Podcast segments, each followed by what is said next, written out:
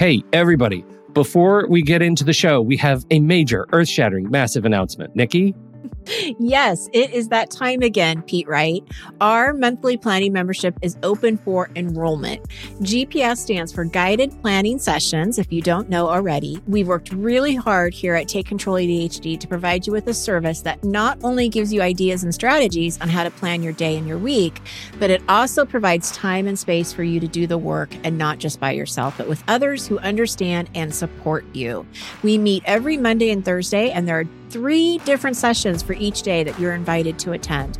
We are dedicated to making this membership to be one that is transformative in the way you think about planning and taking control of your time and schedule. There are so many benefits to the GPS membership, so please be sure to visit our website at takecontroladhd.com slash GPS. Enrollment is open now through May 8th. Thank you for your time and attention, and I hope to see you soon. On with the show.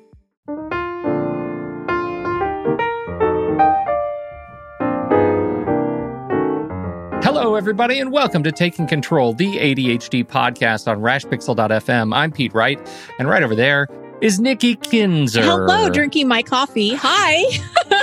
I I tried to stall. I know you saw that, didn't you? And then my eyes got really big. Kinzer. oh, no. Hello. Hi. Uh, it is very good to talk to you this fine Monday morning. And uh, as we record this, um, eh, we've got a good conversation, another inspired by a Patreon member uh, kind of conversation that is coming up for today. It's uh, we've been talking about it the last couple of weeks, kind of getting my head in it. What is it that we are Talking are, are going to be? How do we? Yeah, how do we wrap our heads around the procrastination anxiety loop? And uh, yeah, You know how Saturn has a bunch of rings? yeah, right. How I feel when I first read this. Uh, it, there's so many layers to it, and so that's the that's the hard part when somebody asks us a question. I think they're expecting like some really solid, concrete answer, and Yeah. there just isn't one. And so, um, Not, yeah, often. yeah, Oof, in this field in particular. right. Uh, so, we're going to talk all about that, the procrastination anxiety loop, uh, in just a moment. But before we do that, head over to takecontroladhd.com and get to know us a little bit better. You can listen to the show right there on the website or subscribe to the mailing list, and we'll send you an email each time a new episode is released each week. You can connect with us on Twitter or Facebook at Take Control ADHD. And, you know, if this show has ever touched you, if you've ever made any changes to your life as a result of something you have learned, here on the ADHD podcast or through Nikki and her writing on the blog or through one of the worksheets that many worksheets that she uh, has offered over the years uh, as a tool to help you with your ADHD. We encourage you to consider visiting patreon.com slash the ADHD podcast and supporting us there. Uh, you get access to our the what I have come to call the crown jewel of the ADHD podcast community, our Discord server, an online community of fantastic people who live with ADHD and help one another through their most trying things, and also share great playlists. Who are we kidding?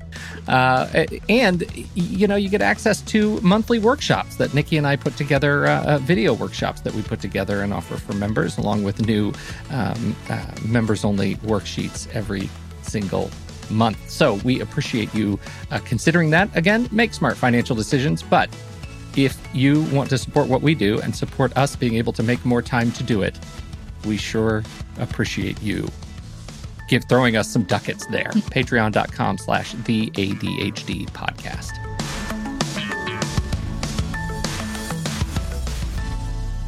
Inspired by a Patreon member, I have an email post to read. Yes. Nikki Kinzer, shall I begin? Go for it. I have something I'd like to ask you guys to talk about, which has been absolutely devastating to my entire life. It is a never ending loop created by procrastination, anxiety, and then perpetuated by hyperfocus. Essentially, when something becomes overwhelming, complex, mundane, tedious, or boring, then I procrastinate and become anxious about it. I naturally do not like being uncomfortable in this way, so my brain automatically switched to something more interesting and hyper focuses on it until, usually two weeks or so, that task or project also becomes tedious mundane, boring, or overwhelming. Then comes procrastination, anxiety, then hyper focus on something else, and so goes the merry-go-round. Usually two weeks per task or project, and usually for about two or three months of autopilot and unproductivity. At the end of the loop, I kind of get a clear view of my past few months and become severely depressed until I get hyper focused on something else. I'm often completely blissed and unaware that I'm in this loop at all until I'm out of the loop, which has proven difficult for me to identify and treat. Any thoughts you guys can bounce around during your show? This loop has utterly destroyed major points in my life. I've been fired from 3 jobs and I've had run-ins with with it in every job I've ever had, even in the strict structure of the US Navy. It's become debilitating in every aspect of my life, and I don't know what to do to stop the loop and fix my life. Thanks. And and uh, uh the, our uh, uh, contributor here ends with an emoji smiley face.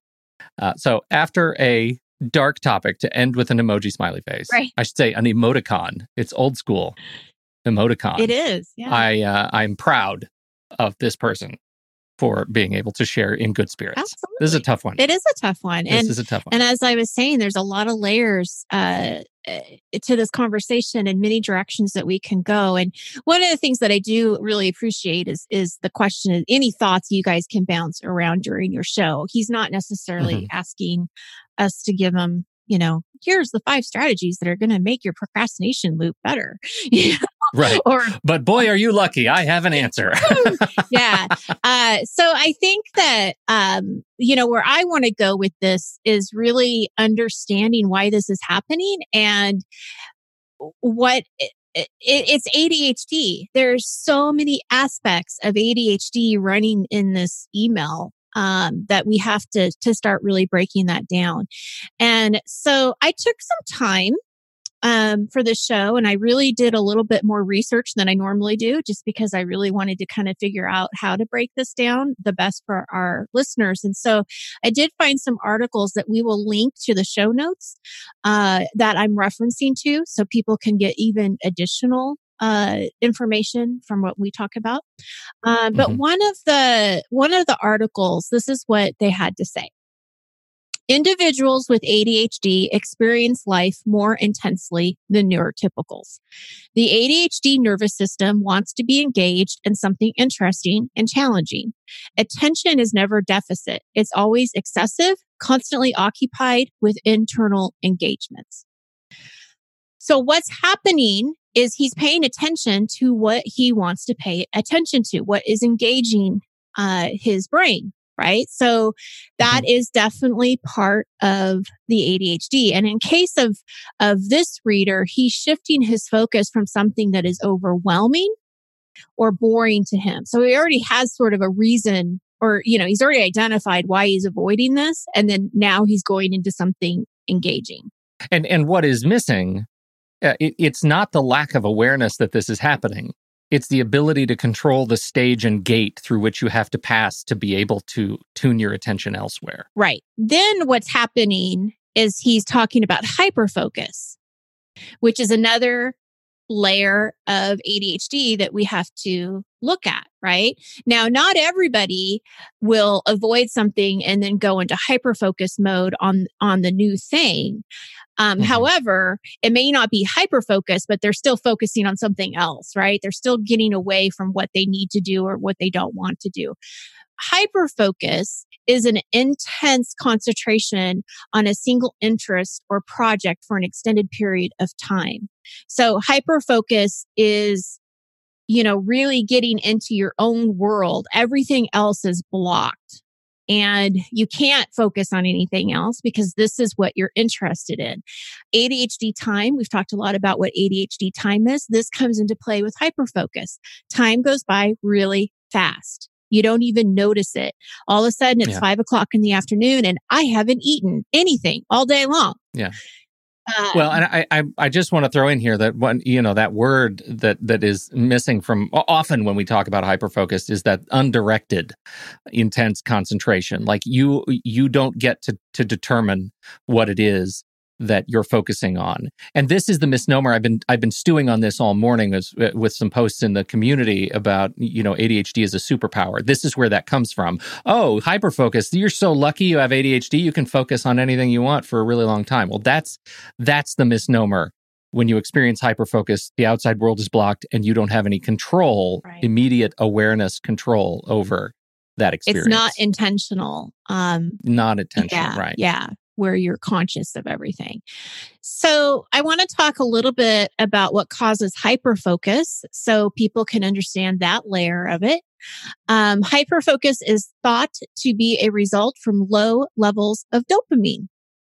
And we know that dopamine is that neurotransmitter that is uh, active in our brain's frontal lobe. So it's the dopamine that makes us happy, right? When we go exercise, we increase our levels of dopamine and we are happy. We're in a good mood.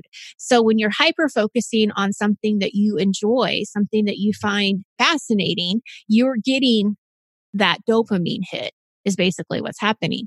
Right, right. So the dopamine deficiency makes it really hard to take up boring tasks because you're not getting any hit of fun with those right, boring right. tasks.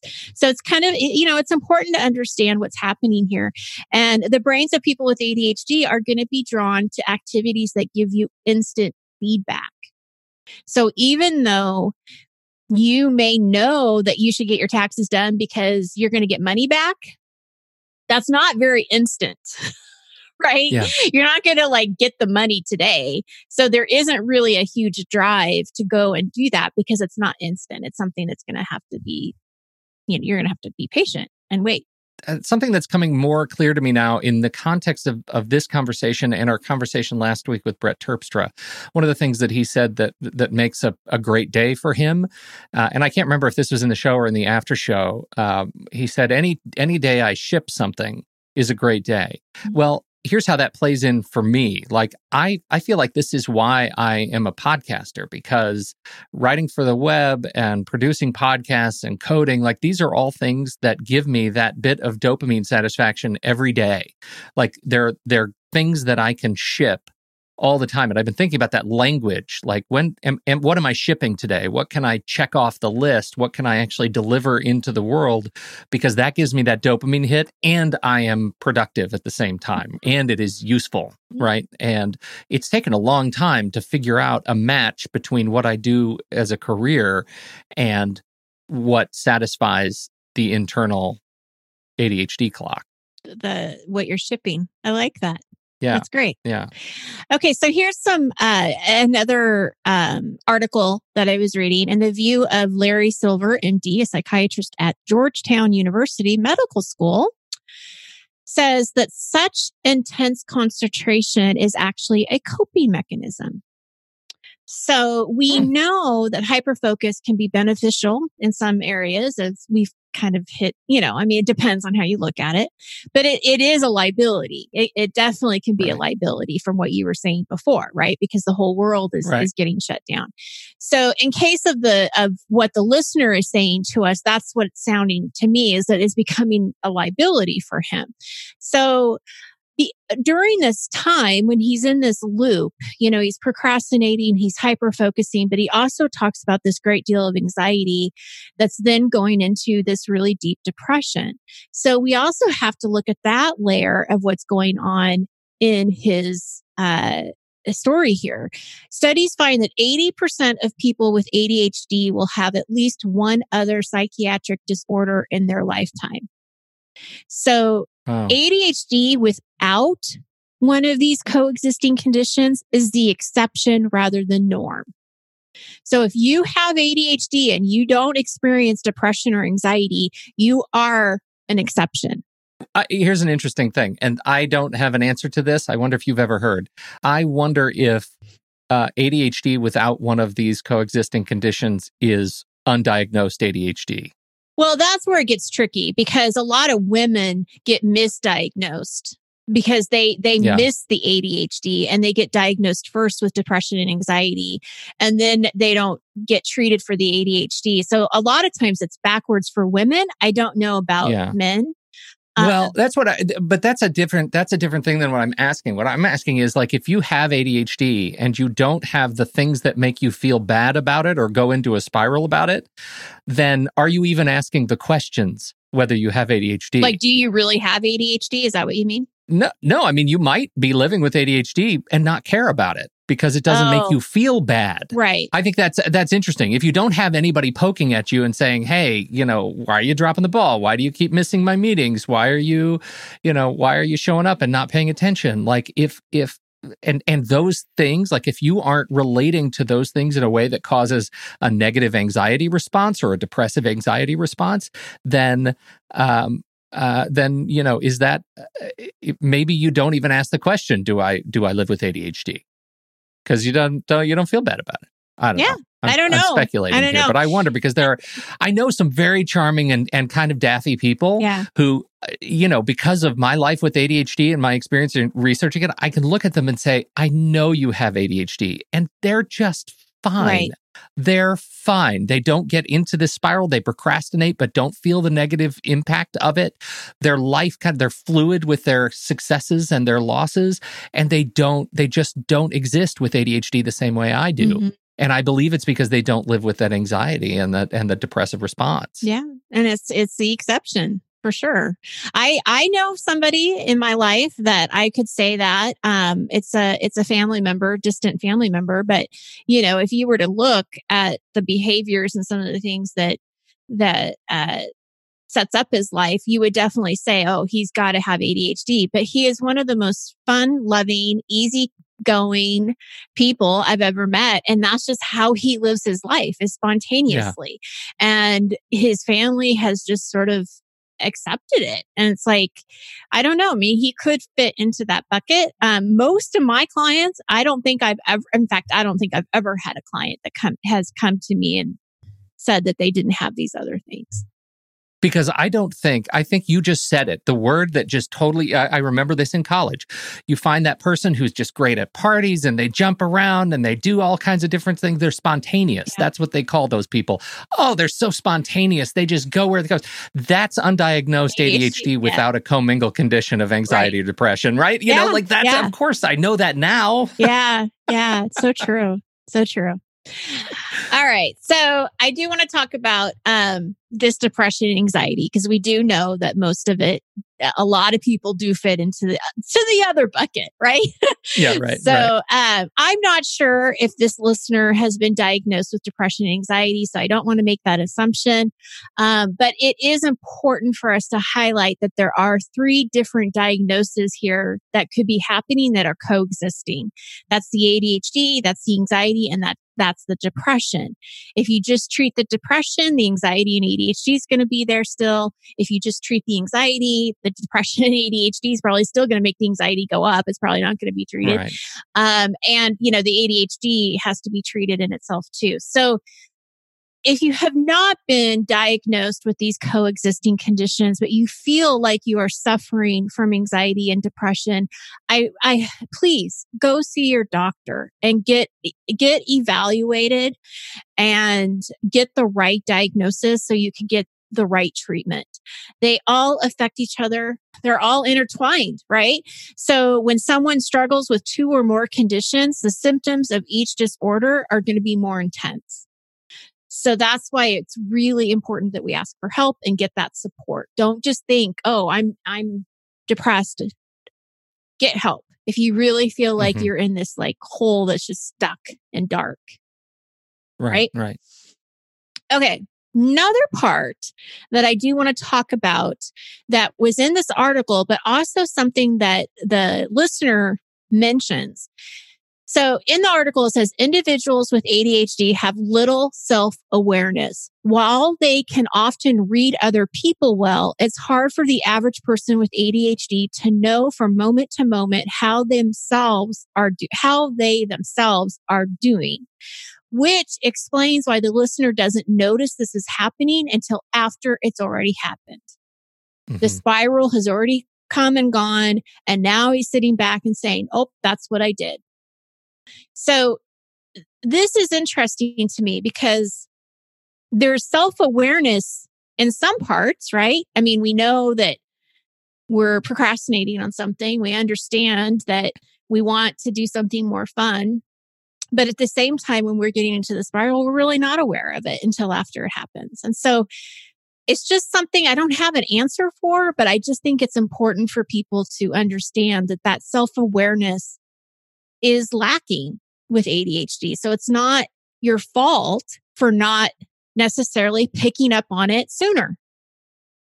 It's interesting, and and I, have been thinking about that um, with regard to you know one of the workshops we're look, working at coming up that that there is this experience of and and I know you know I I don't mean to counter the research but the experience of anxiety and depression that comes for me is does not happen when I'm not aware when I don't have the self-awareness that I'm doing something that's in a uh, a, a like a, a procrastinating state it is when I am aware and yet feel completely helpless to change gears yeah. That's the that's the part that's problematic for me. That's where ADHD becomes the curse right. because I know I'm doing something that's not good for my own self-interest. I know I have other things that are more important that I should be doing.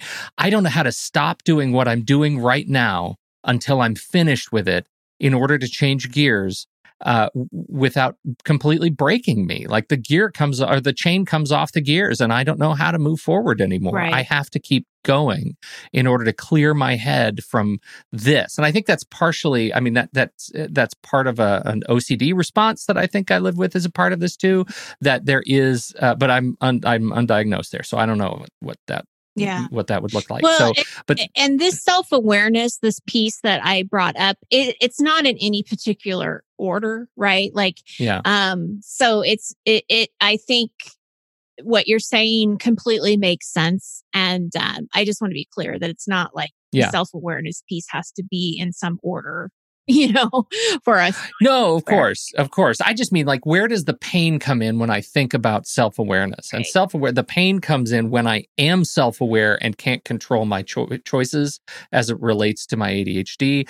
And because when I'm not self aware, I am in bliss. Yeah. Right? right. I'm spontaneous. Well, yeah. And, and it doesn't matter. Exactly. You don't, yeah, exactly. Yeah. So, yeah. Something that I, going back into the awareness piece, right? Because we know the research says, you know, if we're not aware of what we're doing, then we can't do anything yeah. different. And so it is important that we connect the dots and figure out, okay, what's going on? What's happening? And what do I want different? What, what do mm-hmm. I want the story to look like that's different than the story that I have now? And, you know, awareness and intention are, you know, some of my favorite words, right? Because it really does start to make you kind of look at this and break it down.